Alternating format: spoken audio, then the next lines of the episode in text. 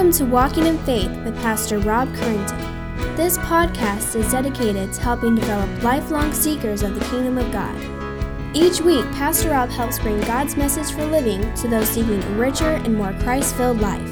Now let's join Pastor Rob as he shares this week's message.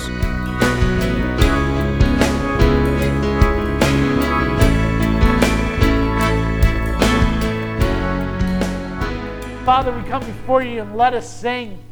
The rocks and the trees, they will not be silent, for they proclaim your name as creation. All in itself sings of your glory and points to it. Father, the heavens and the stars, they declare your glory. And Father, may we so with our hearts and with our lives, Lord, with all that we are, declare who you are and let us sing for joy. And Father, I pray that your Spirit would now just impart that type of joy to us this morning. For many may come with broken hearts, many may come distracted, many come with many things on their minds, but yet, Lord, let us lay this down at your feet. Father, that we may see how beautiful you are, and Lord, how you've worked in our lives. We invite you to join us as we celebrate your presence, as we express our love to you with all of our being. We pray this in Christ's name. And God's people said, Amen. You may be seated. It's good to see everyone. So take your Bibles, if you would, and turn with us to Mark chapter 13 as we're going to finish out the chapter.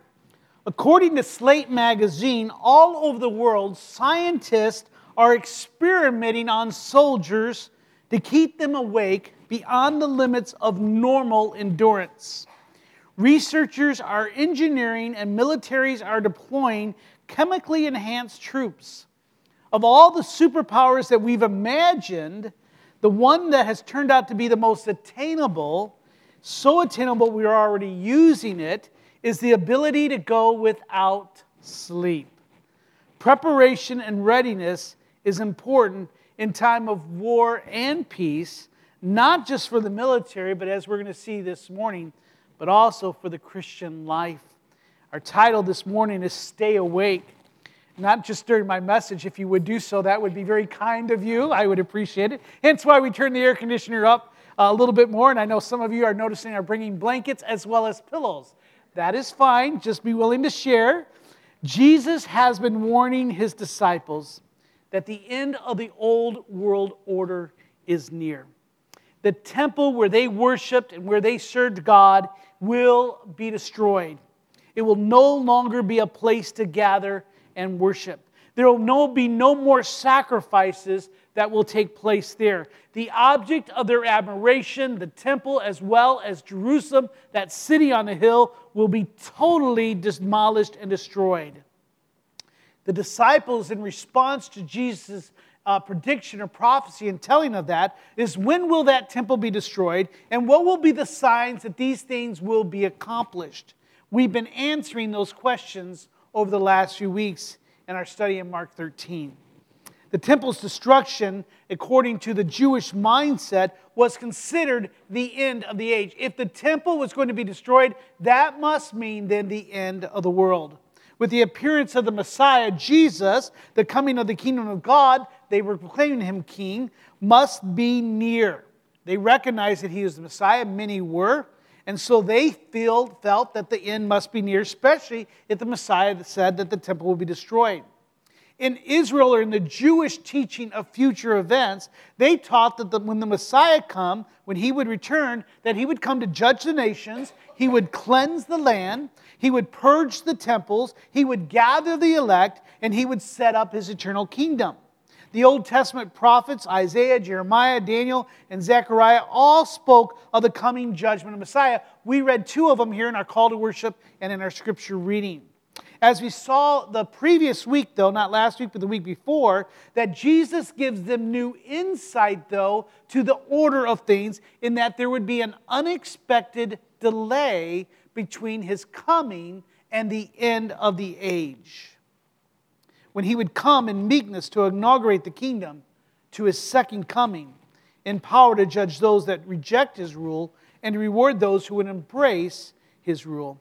Jesus taught that the general condition of suffering and conflict will be constant until this time.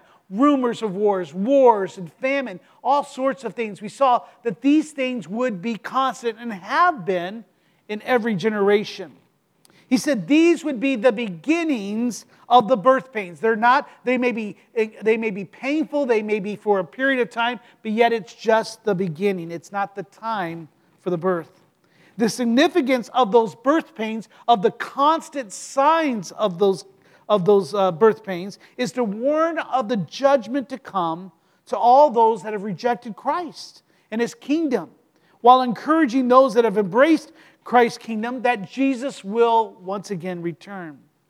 The next signs that Jesus gave, we saw two weeks ago, was now from the beginning of, sharp, of, of, of, birth pains to the sharp pains of giving birth, that which was the abomination of desolation and the fall of Jerusalem. We spoke about that two weeks, and I would leave you to our website. You can get the message there. Today, Jesus continues now with the promise of a triumphal return with a command for Christians, for the elect, for his disciples to stay awake.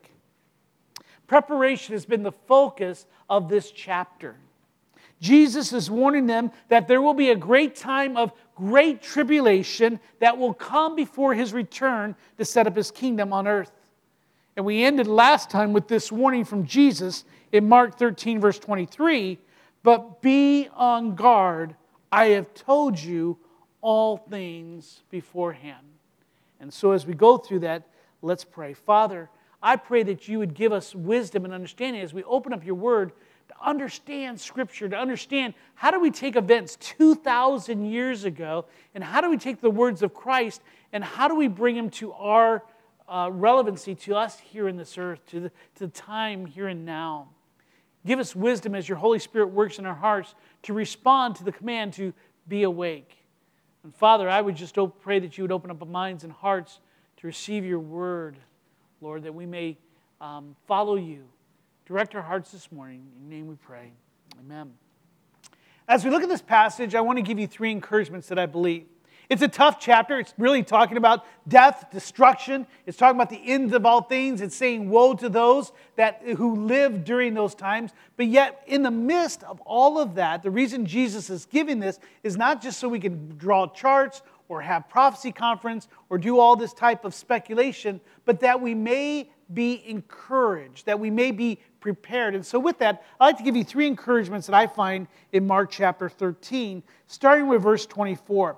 The first encouragement that I would give you is that we must be encouraged, for justice is coming in the form of a person. How many of you are just wondering in this world as you open up the newspaper and you say, Where in the world is justice?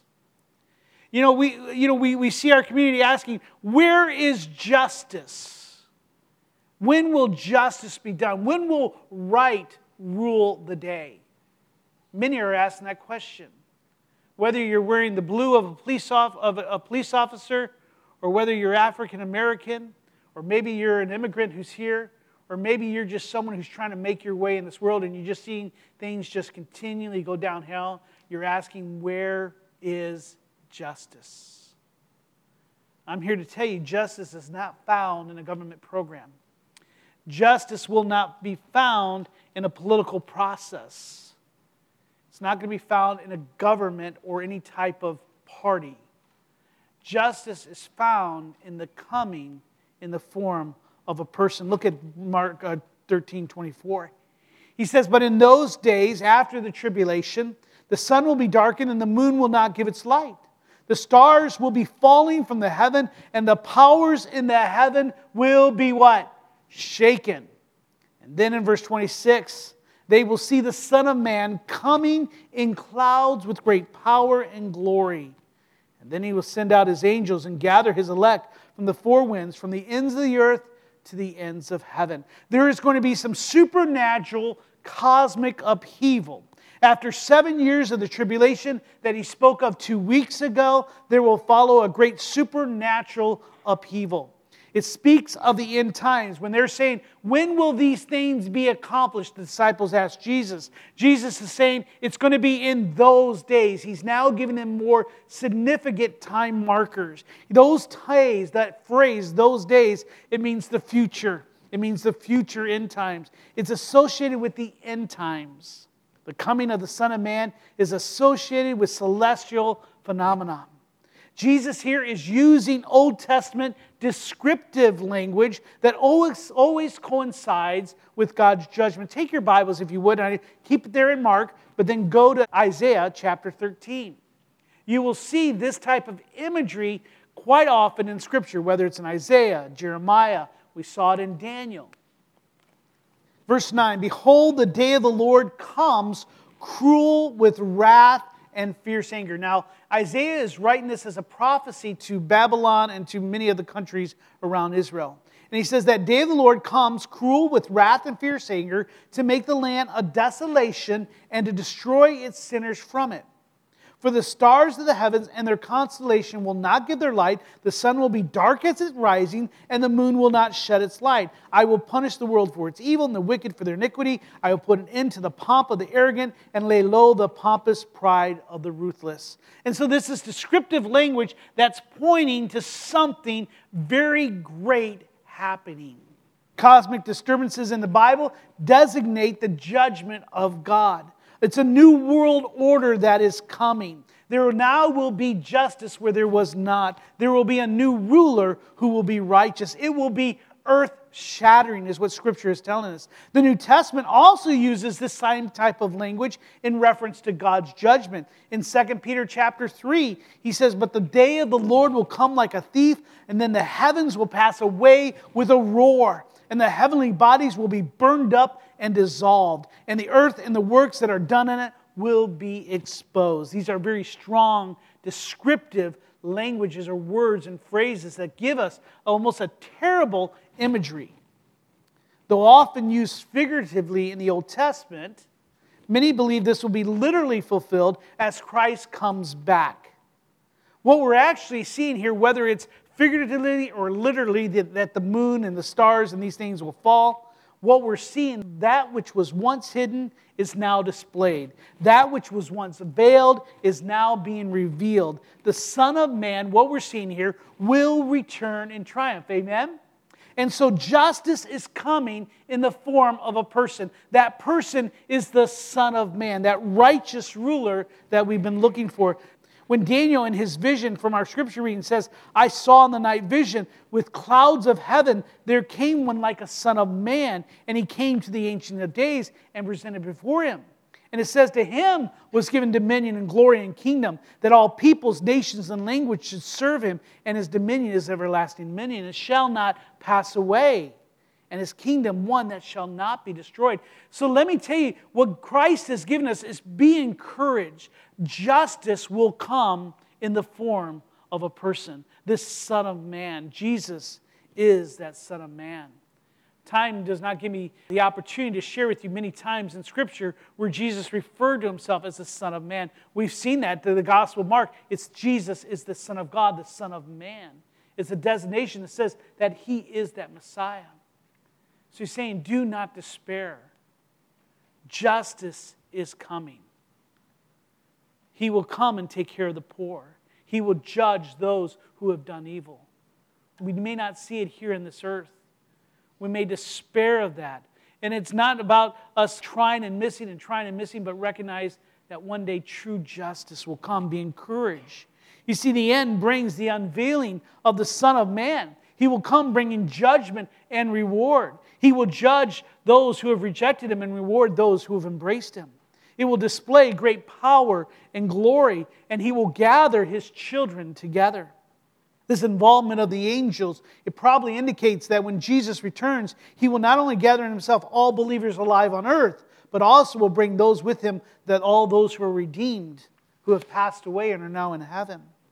So he tells us to be encouraged, for justice is coming in the form of a person. After the tribulation, the sun will be dark, and the moon will not give light, and the Son of Man will come. Justice will come.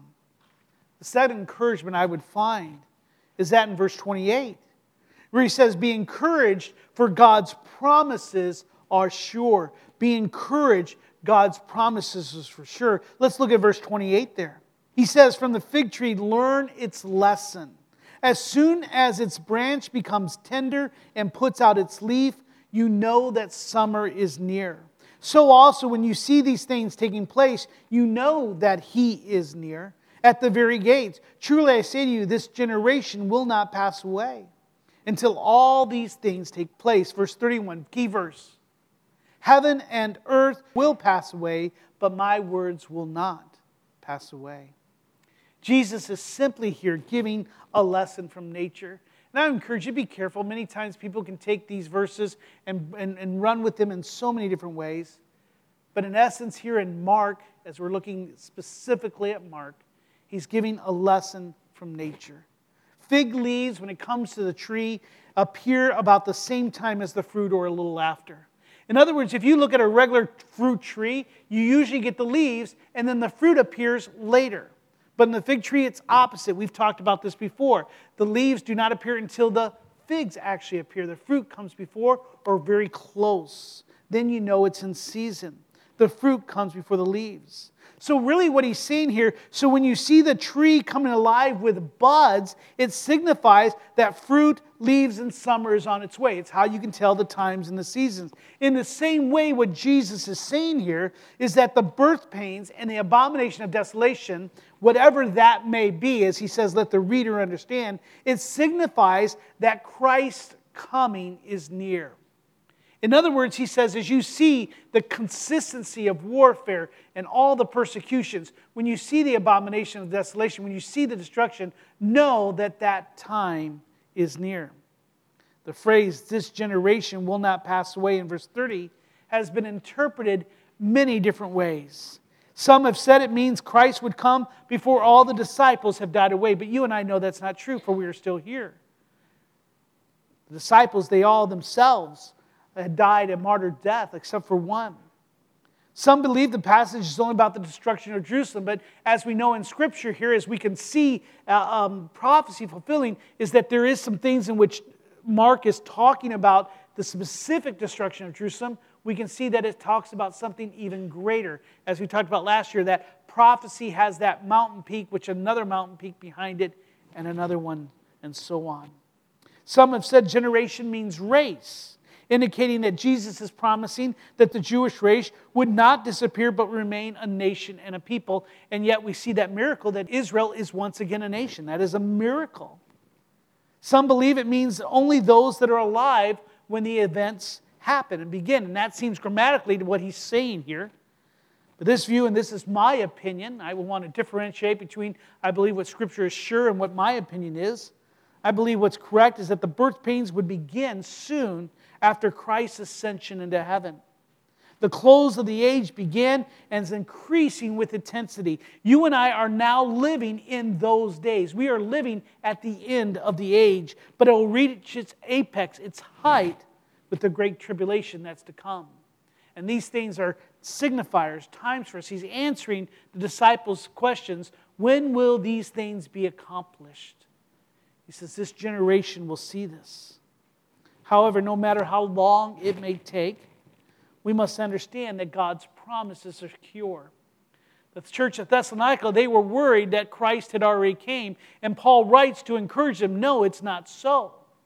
For you and I, we are now 2,000 years past that, and we may despair. And Scripture says, and do not despair of that. And we may wonder, when is justice coming? When is Christ coming? When is he going to come to judge the wicked and reward the faithful? Is God's word true? D.A. Carson, a theologian, writes that in verse 31 it indicates that the authority and the eternal validity of Jesus' words are nothing less than the authority and eternal validity of God's words. In other words, when Jesus says, Heaven and earth may pass away, but my words will not pass away, speaking here specifically of what Jesus is saying here in Mark, he says that it is secure. So we're to be encouraged. God's promises are sure. You need to trust in the promise of God. We are not abandoned here on this earth, we're not left behind, so to speak. He will return. I know some of you are facing a life and living a life in which it's down. Just getting up takes all the energy that you have. To just live your life and to go in through day in and day out, you're tired, you're wearied, and you're crying out, God, have you forsaken me? God, where are you? Let me tell you, be encouraged. Don't be despondent. Don't despair. God loves you. And he's calling, Be awake. I am returning. Justice is near. The faithful will be rewarded. So be encouraged. And I want to just exhort you as church members that's what we're to do in that day. That's why he says, Do not forsake the assembling of yourselves, but be meeting together, encouraging one another, lifting one another up as we see that day approaching. So let me ask you, as we just build on what we shared when we talked about we're to be reaching and, and being transparent and, and lifting and encouraging each other up, for there are people here that have their mask on, looking good and happy, but yet they're dying on the inside. Maybe that's all left is just a, a, a, just a shadow of themselves. They need to be encouraged. And some of you are strong, and some of you could be that encourager, while others just say, just can you carry me for a while? Can you help me for a bit? Psalms 119. The psalmist writes, Forever, O Lord, your word is firmly fixed in the heavens. Your faithfulness endures to all generations. You have established the earth, and it stands fast. Isaiah the prophet wrote, The grass withers, the flower fades when the breath of the Lord blows on it. Surely the people are grass. Do you not feel like grass sometimes? You're just burning up in the heat of life, and any wind just blows you. It says the grass withers, the flower fades, but the word of the God will stand forever. Stand, find strength in the promise of God. Could you do that? Would you dedicate, commit yourself to God's word? Be encouraged, for God's word is there. Be encouraged. Justice takes the form of a person of Jesus Christ. And thirdly, the third encouragement is be encouraged for Christ's return is imminent. Imminent is a big word that means that there's nothing left to happen, it's ready at any time. He tells us in verse 32, he says, But concerning that day or that hour, no one knows, not even the angels in heaven, nor the Son, speaking of Jesus himself, but only the Father. Be on guard, keep awake, for you do not know when the time will come. Verse 34 It is like a man going on a journey when he leaves home, and he puts his servants in charge, each with his work, and commands the doorkeep to stay awake. Again, he's given an illustration from normal life. Verse 35 Therefore stay awake, for you do not know when the master of the house will come in the evening or at the midnight, or when the rooster crows or in the morning, lest he come suddenly and find you asleep unprepared. Verse 37 And when I say to you, I say to all, stay awake. Now, verse 32 can be difficult because it seems to deny Christ's divinity. I remember as a young person wanting to ask that question how come Jesus doesn't know when he's returning? That seems to kind of go against his divinity. But instead, it points to his humanity. For you and I must remember that there were times when Christ, while he was on earth, in the incarnation, he limited his knowledge and power. We see that in Luke chapter 2. As an infant, as he's growing, it says, And the child, speaking of Jesus, grew and became strong, and he was filled with wisdom. Jesus didn't come knowing his ABCs and his one, two, threes. He had to learn them just as you and I did. Jesus, speaking at this time, is speaking of the limit of his knowledge, his self limited knowledge. There's no use in you and I trying to figure out, for that's not the point of what he's saying. The unexpected delay of Jesus' first coming to come as the Messiah and then his coming in justice, there is the delay, the unexpected delay. It's not for you and I to try and figure that time out. Many have tried and failed. The Jehovah Witnesses gave several, I think three, a total of three from the 1800s to the 1900s. I remember, I don't know if many of you are old enough to remember, but in 1988, a NASA rocket scientist came up with a pamphlet 88 Reasons Why Jesus Will Come in 1988. Any of you remember that little booklet? Well, he was wrong, so he wrote a sequel said 89 Reasons Why Jesus Will Come in 1989. I think he gave up after that. If the first sequel wasn't as good, you might as well stop. Or Harold Camping, many of you might remember this. In 2011, he said Jesus was come on May 21st. Well, Harold Camping is never long with us. He passed away several years ago. but the church is still here. We can spend all of our time parsing through Scripture, trying to find when Jesus is going to come, when the Son of Man is going to come. But He calls us not to do so. And I have to ask the question why does God not make known Christ's return? Would it not have been easier and more encouraging to the church if He was said, Listen, I am going to come on July, what's the date? 24th, 2016 at let's say 8.35 so we can get our softball game in tonight. Or maybe not. Maybe better come. And by the way, for those of you who like comedy, we do have our softball schedule on the back table. We'd love to have you come watch and just get to join us. And plus, some of us sometimes need ride home after we can't drive home. But beyond all that, where am I at? As I ask myself, why didn't he just tell us? Why didn't he give that day? Wouldn't it be better because then we wouldn't be wasting our time. We wouldn't be all, you know, anxiety and things like that. I mean, we don't want to think of ourselves being at home just wondering, oh, is he coming today or not? You know, being all anxiety uh, and, you know, filled with anxiety and so forth. But I believe most likely it would be more of a hindrance than a help to our spiritual growth and the command to stay on guard and be awake. For if you and I knew exactly when Jesus would come, we would not be on our guard. We would be slack and distracted we would live our lives like I can do it in the future. We are great procrastinators. We're spiritual procrastinators when it comes to Christ. Oh, I'll take care of it then. I'll take care of it then. But He's called us to be prepared at all times. And that's why He uses the example of a master who says, Listen, I got to go away. Take care of my house. I'm not sure when I'm going to return. What are those servants going to be doing? You think they're going to be just laying around and swimming in this pool and taking it easy? No, they're going to keep the place ship shape. They're going to keep it uh, clean. They're ready for him to return at any moment. That's what Christ has called us to do as well. In verse 35, you might have caught the phrase the morning, the evening. That's that Mark uses here Roman designations for the guard watches when they would change guards. Evening, morning, rooster crow, like soldiers whose lives were at stake, they had to be aware, for they knew not when the enemy would come. It's not to say that you and I are not to sleep, we're not to be restful or to be involved in life or have entertainment. It's not that we're not to go about our lives and just sit there standing awake, Jesus coming, Jesus coming. You know, a little tinfoil on our hats and just sitting on mountaintops, jumping up in the air to get a head start. It's not what He's called us to do.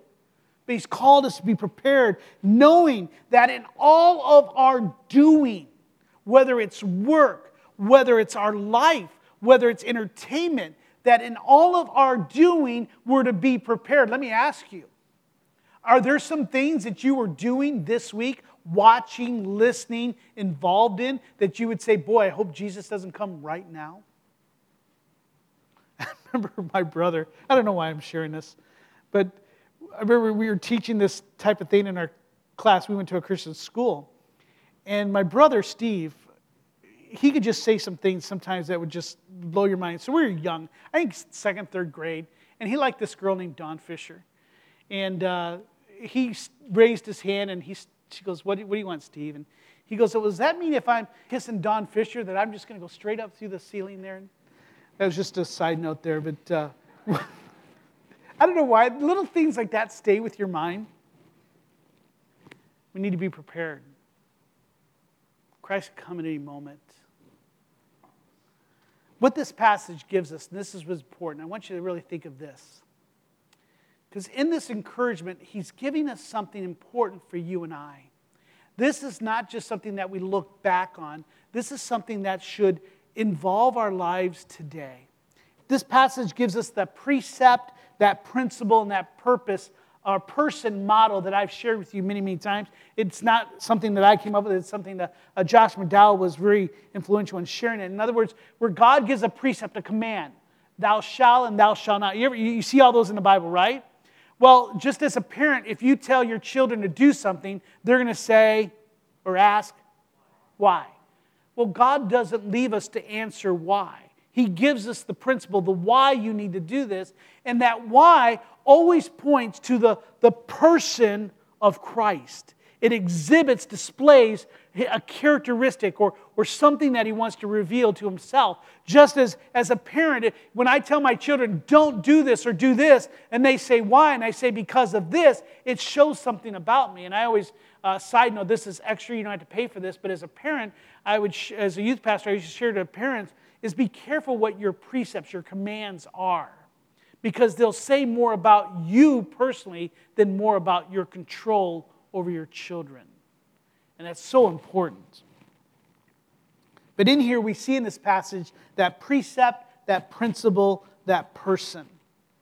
The precept is the command is to stay awake. God is saying in this passage, Christians, disciples, stay awake, be on guard. The principle, the why we're to stay awake, is because that Christ can return at any time, and He wants us to be prepared. And he wants to be prepared because he's saying something about himself, because he shows patience and mercy. And you say, how does he show his patience and mercy? Because he doesn't come right now. He didn't come uh, 2,000 years ago. And what we're seeing in this unexpected delay of Christ's return is Christ's patience and his mercy. Turn to 2 Peter if you would. And we'll see this very clearly as Peter expounds on who Jesus is and on, on the character of God. And I encourage you, when you look at Scripture, look for that precept